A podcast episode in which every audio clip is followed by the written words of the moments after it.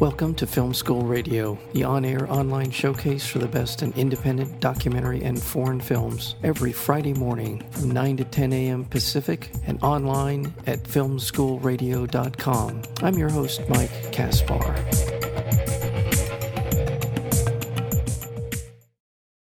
The Kill Team goes behind closed doors to tell a riveting story of Specialist Adam Winfield, a 21 year old infantryman in Afghanistan who attempted to help with the help of his father, to alert the military to heinous war crimes in his platoon. Tragically, his father's pleas went unheeded. Once Adam's fellow soldiers got wind of what he had done, they threatened to silence him permanently. Forced to choose between his conscience and his own survival, Adam found himself drawn into a moral abyss, faced with a split second decision that would change his life forever. We're joined today by the director and producer, as of the Kill Team. He's also an Academy Award nominated film director for The Death of Kevin Carter. That would be Dan Krauss. Dan, welcome to Film School. Hi, thanks for having me. Thank you so much for being here. Um, this is a remarkable uh, documentary um, for a lot of reasons, um, and not the least of which is uh, the access that you had to the key players in this very compelling unfolding tragic drama about the life of these this of this platoon. Um, tell me a little bit about first of all how you came to this story, and how you were able to gain such remarkable access.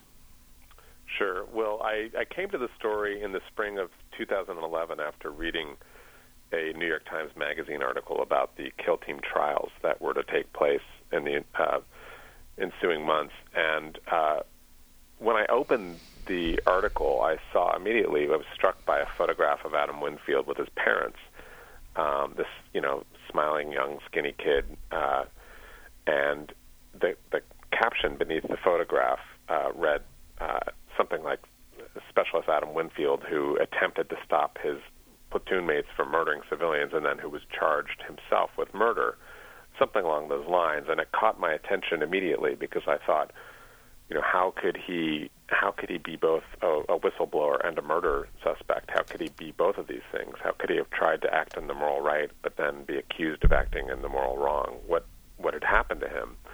What was his journey? What were the pressures that had forced him to um, try to navigate, you know, these these very difficult moral waters? And so um, I immediately uh, composed a, a letter to the Winfield family and, and sent it to them through the their website uh, that they had set up for for Adam, and um, a few days later received a, uh, a response from their attorney, the defense attorney who was representing Adam in his court martial, and I initiated a dialogue with him that um, little by little. Uh, led to an, a negotiation for access by by which uh, I would essentially embed with the defense team, with Adam's defense attorneys, um, and uh, be able to document all the pretrial process um, and you know be face to face with the Winfields. Uh, um, so it was sort of an extraordinary. Uh, in some ways, it was fortuitous, and in some ways, um, you know, uh, it it just had a, a sort of a momentum of its own. In other words, the the, the film very much uh, uh, took on a, a, life and momentum of its own uh, because of the urgency of the trial. Uh, things were happening very quickly, and I jumped on board, and um, and thankfully things worked out for the best. But uh, initially, it was very difficult to get access because, of course, the military had placed uh, a great deal of um, restrictions on the people involved, uh, and you know they were essentially on lockdown. So. Uh, working with the military on this was um, it was a foregone conclusion that they would not be interested in um, having someone like me, uh, uh, you know, to work with someone like me to, to make a film. Of course, um, mm. uh, I immediately uh, had had the impulse to find another way into the story, and that was through Adam's defense team. Now, your meeting, your your initial meeting, was under an extraordinary set of circumstances. Under the circumstances, I, as I recall, he was. Ju- what tell us about that first initial kind of shooting? Yeah. So uh, about six weeks or so after I read that New York Times Magazine article, I was face to face with Adam Winfield for the first time. So it was a very, very fast process. Well, bef- um, uh, and Dan, uh, what was Dan? What was your first impression of Adam, and did it differ greatly from what you thought going in? Well, I didn't have a great um, sense of who he was going in because the newspapers uh, and magazines hadn't had access to him. So there was very hmm. little that I could glean about his persona. I mean, I had a sense that he was, um, a, you know, a good kid from a good family. He seemed to have, um, you know, a good upbringing, things things of that nature. I mean, I, he seemed like a good American kid, small. You know, maybe uh, I think a lot of the articles I read mentioned that he was, you know, not much more than 100 pounds, a skinny, slight kid, not exactly the army poster boy. So I had this impression of of a you know a good young guy um, who was maybe a little above you know uh, a little uh, perhaps striving to be something uh, you know greater than than uh, you know he had he had thought of himself. In other words, he was mm-hmm. trying to he was very ambitious in that way, and mm-hmm. so um, I uh, when I met him. Um, I, I think my impression was that he was frightened. You know, he looked. Uh, his eyes were sort of twitching. He was. I could detect a, a slight tremble in his fingers. Um, he was quiet, reserved. He was. Uh, he just seemed uncomfortable and and a little bit frightened, unsure what was happening. Um, and as I got to spend a bit more time with him, he um, he opened up to me more and more. I think he was glad to have someone with whom he could speak that wasn't either someone from the army, a defense attorney, or uh, quite frankly his fr- family. Because you know you talk to your own parents, for example, much differently than you would talk to uh, someone that you consider you know m- more part of your you know cohort. Even though there's some 15 or 20 years separating us, we were able to sort of connect on on the level of you know friends. Yeah. Um, and so I think that was a good outlet for him because he hadn't really had that opportunity to talk about his experience with someone outside of his his family or or the you know the military. So you you're here you're in this meeting, the defense room, small room, and they're getting ready to do what as far as his legal case was concerned. Yeah. So the first so the first time I started filming with Adam and and his family, they were uh, trying to get him released from prison before his court martial. Um, they were they were putting in a bid with with the military judge for um, to have him released from what they call pretrial confinement. Hmm. Uh, several of the other soldiers had been granted this release, so it was not at all a stretch that he would be uh, released to his family before before the court martial. And so the the first day I met with them, they were they were heading into into the uh, the courtroom to uh, to find out whether or not to sort of testify really uh, to the judge about whether or not they could uh, care for Adam, whether he would be a flight risk, these sorts of things. And so they were the tension was was very high in the room, the emotions were very strong, and um, of course the pressure was enormous. Now, um, again, going back to sort of this level of uh, comfort that you were able to establish with um, with the participants in, in the kill team. By the way, I want to remind our listeners that we're speaking with Dan Krauss. He's the director and producer of the documentary The Kill Team. Uh, it's coming out uh, today, August 8th, and uh, at the Nuart Theater in Los Angeles, one of the premier art houses in all of Southern California. And I understand that you're going to be um, down here for uh, for uh, some some of the screenings. Tell us a little bit about that. Yeah, I'll be down uh, Friday night, and uh, we'll be doing Q and A's at the 7:30 and 9:40 p.m. shows on Friday night, and also the 7:30 9:40 p.m. shows on Saturday night. So, getting back to this love, so the the parents, um, Emma and um, I'm sorry, Christopher. Christopher, thank you. Um, they were um, they it's hard to imagine um, better advocates for um, their son than they were, especially in the case of Chris, who was a ex-marine.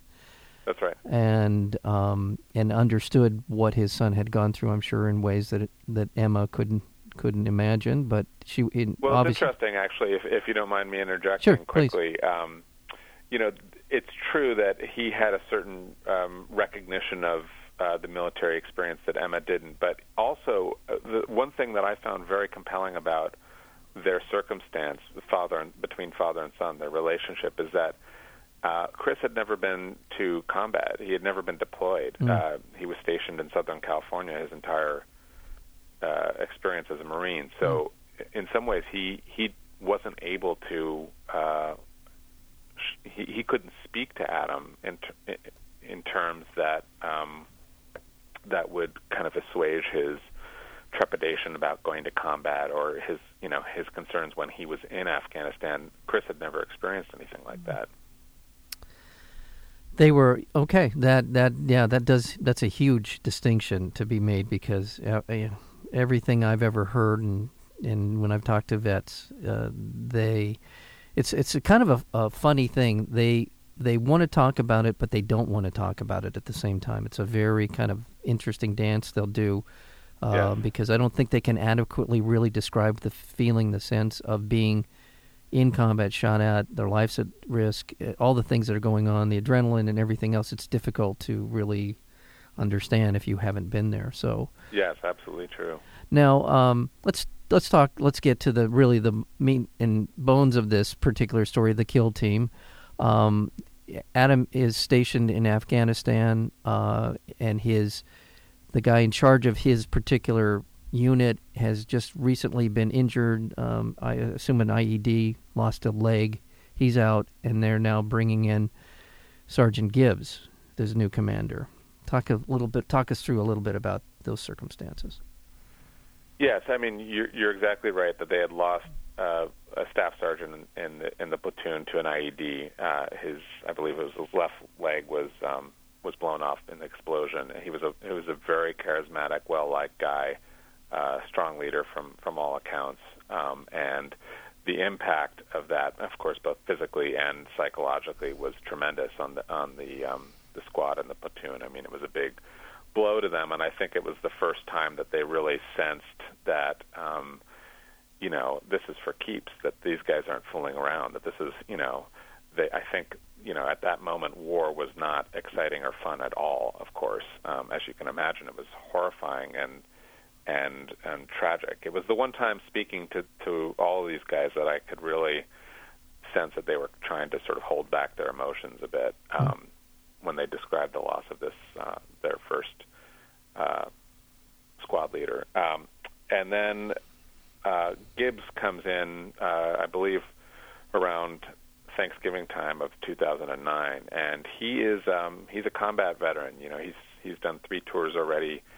Um, he uh, has uh, extensive experience as a as a leader. He's uh, very charismatic himself. Uh, even though he was new to this unit that had been training and working together for a number of years, he fit in very quickly. He just had a way of um, getting the guys to trust him mm-hmm. uh, because he knew what he was doing.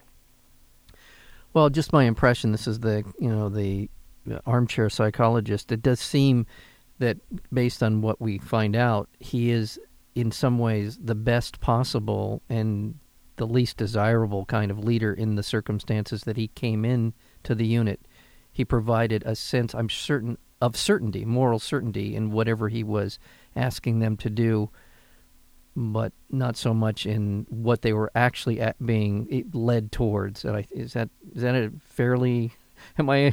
Yeah, I think I think that's that's an interesting way of putting it. I mean, I think that all of these guys um, who were involved, this unit was being deployed for the first time. They had, you know, they had been in garrison for I think three or so years before their unit stood up and was shipped over. So um, you know, this was new to yeah. to the guys in this unit, and and Gibbs was a combat veteran, so they they look to the more experienced soldiers and the leaders for their sense of um, uh, for for any kind of moral guidance, you know, for for their moral kind of structure.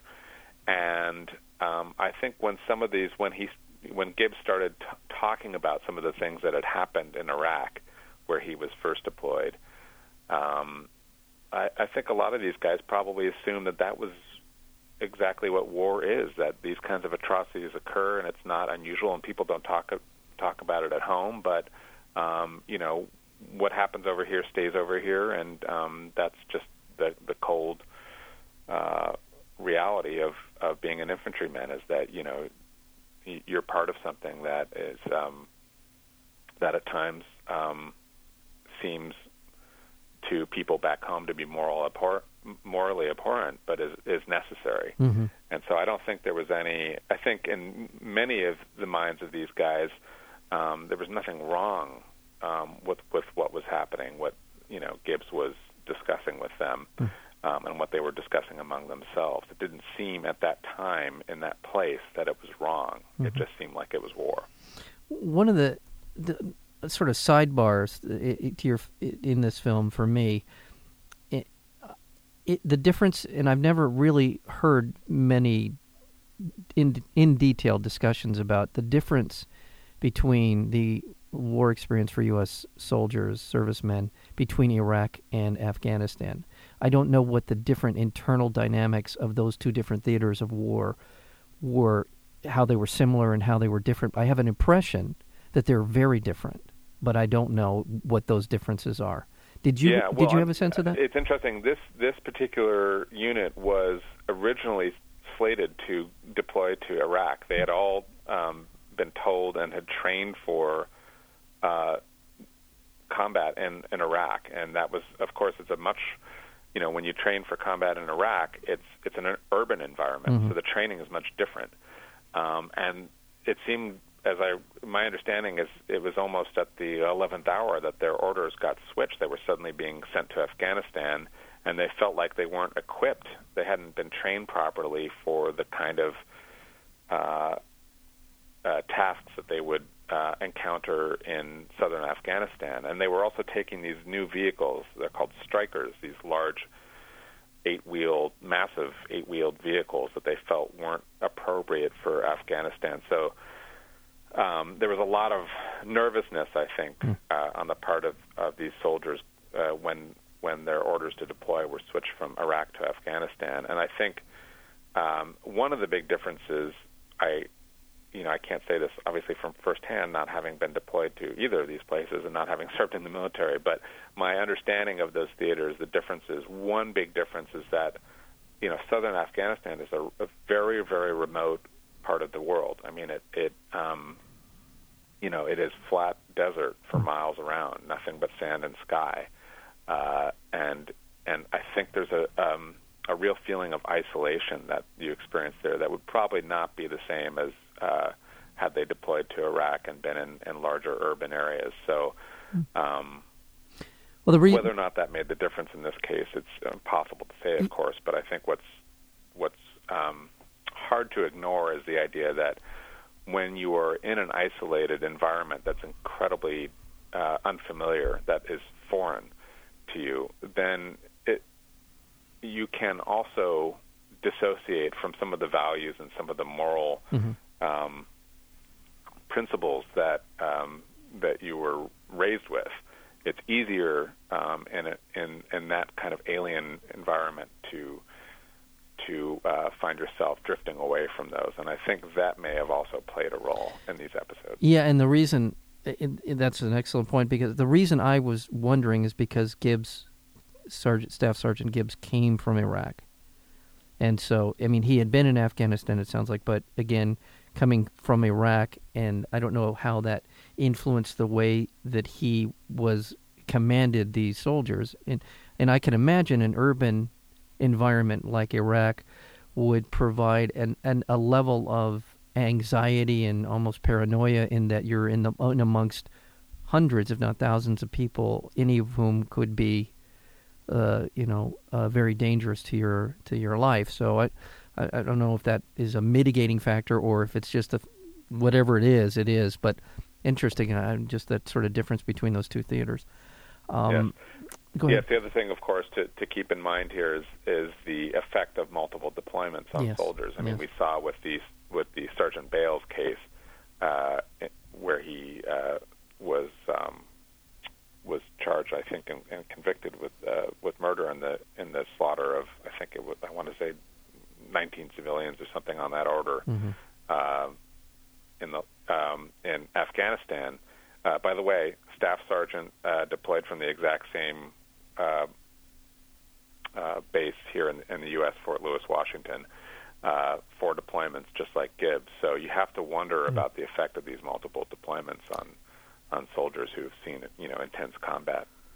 Yep. We're speaking with uh, Dan Krauss. He's the director of the new documentary, The Kill Team. He's the director and producer of the film, The Kill Team. Also uh, nominated for an Academy Award for the death of Kevin Carter.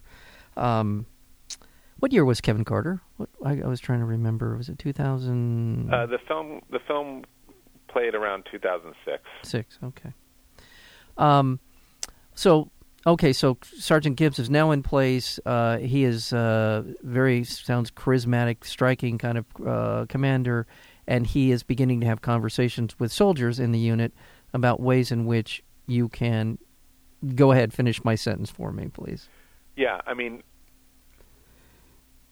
as I understand it, the conversations began with war stories. You know, the guys wanting to hear about what Gibbs had done overseas, and Gibbs sort of communicating um, a bit of what happened uh, during his his time in Iraq, and sort of feeling out, you know, telling these stories with an eye to toward feeling out the the members of his platoon for for what they were comfortable with and what what might uh, make them uncomfortable. And so, uh, for example, uh, according to a, a couple of guys in the platoon, he told a story about uh, uh, shooting a car full of Iraqi civilians uh, at a checkpoint, and it was a shooting that was easily justified because the car uh, had approached the checkpoint and um, uh, presumably not stopped, and so it was a justified shooting uh, in a way.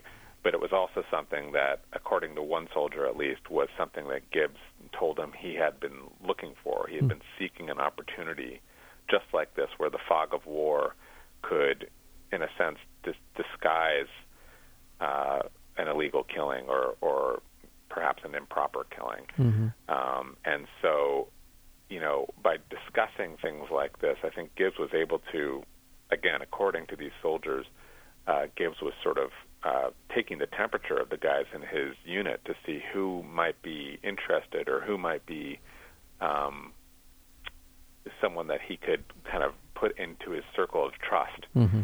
Um, and perhaps carry out things in that same manner uh, in Afghanistan. So um, that's that's where things started to take a dark turn, um, and more and more the soldiers became fixated on this idea of um, what they could get away with, um, because it, you know, after hearing about uh, Gibbs's experiences in Iraq, I think the soldiers felt that emboldened that there was a way that they could have the kind of combat experience that they were expecting Mm-hmm. um, and not have to abide by the rules, which were very restrictive at that time in 2010. You have to remember the restrictions that were being placed on soldiers at that time uh, were incredibly severe from the perspective perspective of the soldiers. This is, you know, following a, a long period, a long sustained period of civilian deaths, uh, presumably accidental, at the hands of uh, U.S. and, and coalition forces, and and um, and the army imposed these uh, uh, use of force restrictions that, in the eyes of the soldiers, protected the people that they that were trying to kill them more than they protected the soldiers themselves. So there's this sense that they were being kind of, you know, uh, uh, put in harm's way Yeah. needlessly, Yeah. and also uh, the mission to them seemed wildly, uh, first of all, purposeless, and also um, very, very uh, different than what they had been trained to do. They were being asked to be nation builders and uh, um, foster relationships with local uh, village elders and, and build wells and schools and things of this nature.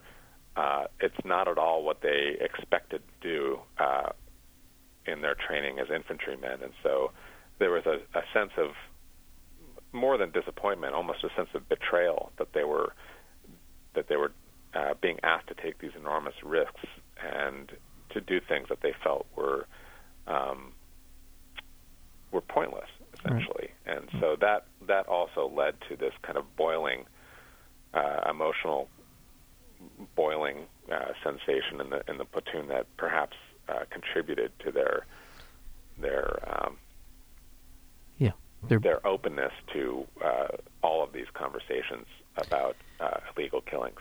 I don't want to go too much further down this road because I think the one of the values of the kill team is to watch this unfold in the way that this this very subtle but well not even that subtle really this slippery slope that you can find yourself in. And then when you start enlisting people into these kind of activities how that whole group dynamic changes dramatically and people yeah. get, get, pulled into these circumstances. But I did want to kind of leave uh, our listeners with the the impression, just so there's no mistaking, Gibbs was uh, was uh, not at all adverse to showing off trophies of some of his previous uh, encounters with uh, with civilians in the form of a of a budding necklace. Tell us just a, a little bit about what, what that was. Well, uh, you know, according to the the soldiers that yeah. were involved, Gibbs had um, taken fingers from some of the victims mm-hmm. um, uh, that that uh, had been killed in Afghanistan, and he uh, presumably was uh, going to yeah. make a, a necklace from the bones of these fingers. That was, according to these soldiers, one of the one of his um, uh, one of his goals in in uh, taking these war trophies. Um, he also, of course, uh, was uh, reported to have these uh, skull tattoos on his legs. Yes. Um, Pictures of that were intended to signify his kills, and I think in his trial he described them as uh, sort of like the markings that you would see on on uh, World War II uh, fighter fighter planes. Yeah. Where you'd see the kill markings on the side of the cockpit. He he thought of them as uh, essentially his kill record uh, that he had tat- emblazoned on his on his leg. So he had a certain and and you know I should I don't want this to to seem like uh, an excuse that these guys all had been uh, that you know it, it uh, all, the, the story, of course, is much larger yes. than just Gibbs, and, yes. and Gibbs is not the um, Gibbs certainly committed horrific acts and, and is responsible for a great deal of uh, um, criminal activity. There's no question, but um, you know, I think the film uh, aims for to go sort of beyond individual culpability and seek a deeper understanding of the psychology of of soldiers in combat, of very young men, and of course women who are in these isolated environments when the command structure uh, is perhaps not as robust as it should be, um, and there are these other uh, psychological yeah. uh, pressures that are exerted on them. This is the this is the predictable result. So, yeah. um, you know, uh, I think Gibbs was the perhaps the the spark that lit the flame, but the a lot of the ingredients, a lot of the flammable ingredients were already present before he arrived. Yeah, um, and absolutely, and I yeah. I do not want to leave our listeners with the impression of just yes that this is a much much more of a of a detailed complex look into the psychology exactly as you said the psychology that goes into being a soldier and uh, reacting to uh, extraordinary circumstances trying to find your way you know and obviously specialist Adam Winfield is a uh, is a a great kind of vantage point to see what was going on there. But there are others um, as well. Corporal Jeremy Morlock, who was just a remarkably smart and uh, hmm. observant young man, uh, 21 years old at the time. He he uh, what what what was happening uh, in in Afghanistan. Uh, Private First Class Andrew Holmes, another one, 19 year olds at the 19 year old at the time, and Justin Stoner. All of them play very important parts. They have very uh, compelling perspectives on what was going on in this squad.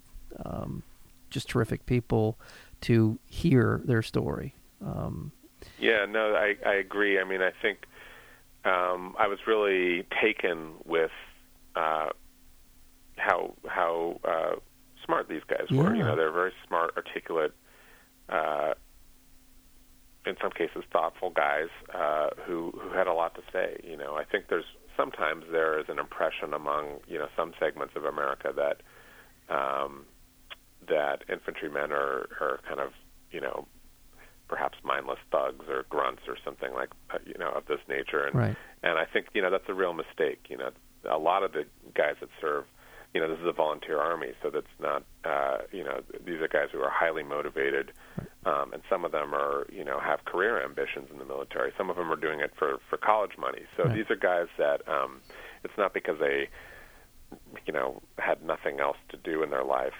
uh and this, or they were you know conscripted or something. Uh these are guys that um really wanted this. Um and and their motivations are uh you know generally honorable Yeah. but um you know I, and I think that's what's so tragic about this story is that Adam was one of those kids and he had perhaps a somewhat naive uh uh view of of what being in the army and serving overseas would be like uh, and the reality of that was was tragically um, uh, nothing like the the movie version. Yeah, and and also, um, by the way, we're speaking with Dan Krauss, the uh, director, producer of the film, the documentary, "The Kill Team," and yeah, I absolutely agree. I I think that this one of the wonderful things about the Kill Team is this kind of tone. There, it's a very um, engaging documentary. I- I always felt like I was getting um, a uh, an objective idea. I was whoever, whoever you had on screen. I didn't think that there was in any way uh, an attempt to sort of force a perspective on those people that we were watching. I, I- really yeah, appreciate that, that, was about them. really really important to me and to the the entire filmmaking team. I mean, Mhm. this is this is not a, a film with an agenda. No, um, and you know that's a little uh, hard sometimes to convince people because pe- you know characters in the film say things that are very incendiary.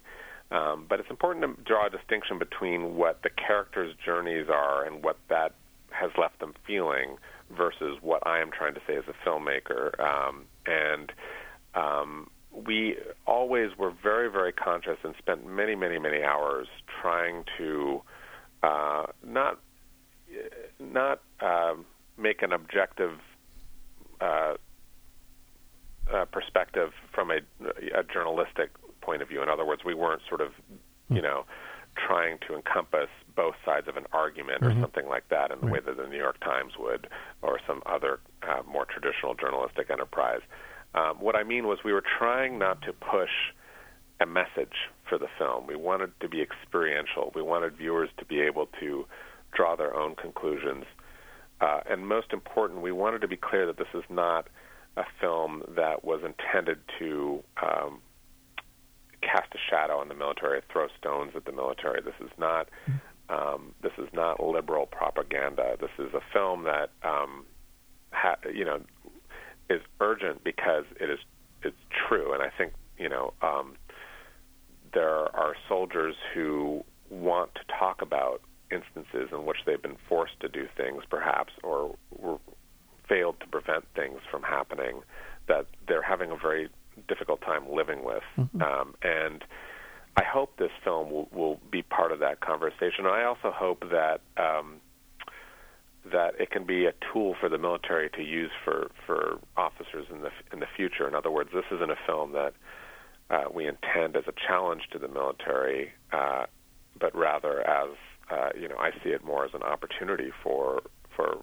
potentially for for people to um, see what happened in this in this instance and and learn from it. Yeah. Um, you know, just as uh, with any sort of disaster, you put the pieces back together and you try to understand why the disaster took place in the uh, originally, so that when you recognize the signs uh, down the road, uh, perhaps disaster can be averted. Now, that's not to say that I think this film or, or really any film has the power to um, stop war crimes from occurring, and that's sort of the point of the film in a way is that they are they're unavoidable. We can predict that they will happen in every uh, every time that uh, uh, mm. troops are engaged in, in conflict. I mean, it's happened since the beginning of recorded history. Right. So it's not the job of this film, nor would I presume that we we as filmmakers have the power to stop war crimes, but certainly uh, a, an awareness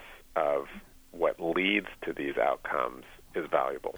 I agree, and I, I, would I would couch it in a slightly different term. I would say this should be, at the very least, a reminder to the U.S. military and the and the chain of command uh, responsible for these uh, soldiers that, the, as you said, since the beginning of recorded history, people will abuse their advantage over innocence, and uh, especially, I mean, just kind of historic, historically speaking, since the end of World War One, the vast majority of casualties in wartime now are civilians. If you want to be safe in a war, be a soldier, safer. And it, and yeah, it, it, I hadn't quite thought of it that way, but the um, the amount of civil, civilians that are that are killed in these conflicts is staggering. Yeah.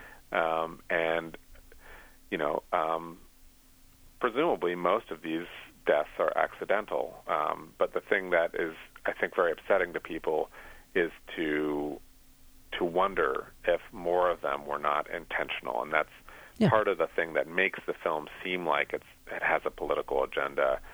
Um, but no. uh, you know, we as filmmakers were just as startled to, to to understand this as anyone, and and we think it's important to know that uh, I mean, no one, of course, would, should be shocked that atrocities occur in war, yeah. but the, the idea that a group of young, mostly good kids, could be convinced to to carry out these killings in, a, in such a premeditated fashion should be a wake up for everybody. Yeah. Well, again, yes, absolutely right. This is a, that's just a longer discussion for sure, but um, I I congratulate you on a, just a wonderfully made documentary uh, as we said uh, earlier, I mean, it, it's uh, you get you get the full range of of points of view, and, and, and everyone in it is very articulate. We barely touched on on Emma and Christopher uh, uh, Adam's parents, but they were mm. they're wonderful in this film, and I mean, I think very honest and uh, in it. And I my hats off to them for allowing you the the kind of access that is hard to imagine under the circumstances, but they were they obviously trusted you and uh, it's yeah, they're terrific people, and uh, yeah. you know, I'm I'm I'm incredibly grateful to them for um for letting me share this very painful part of their lives. Yeah, well, let's again remind our listeners uh, that you'll be uh, Dan Krauss. You'll be in town here at the uh, the Nuart, right off. It's Santa Monica Boulevard, right off the 405. It's right there. You can't miss it. You'll be there tonight, April, uh, August 8th, here Friday night and Saturday night. Tell us a little bit about the uh, the the time. Yes, I'll be there at the um, doing Q and A's at the 7:30 and the 9:40 p.m. screenings, both Friday and Saturday night. Fantastic. Well, thank you again. Again, once again, I want to remind our listeners it is an Academy Award nominated, also Emmy Award nominated for your first film, The Death of Kevin Carter. Uh, but we are talking to about the the the Kill Team now. Uh, director, producer, cinematographer uh, Dan Krauss. Thank you so much for being on Film School. Thanks so much for having me.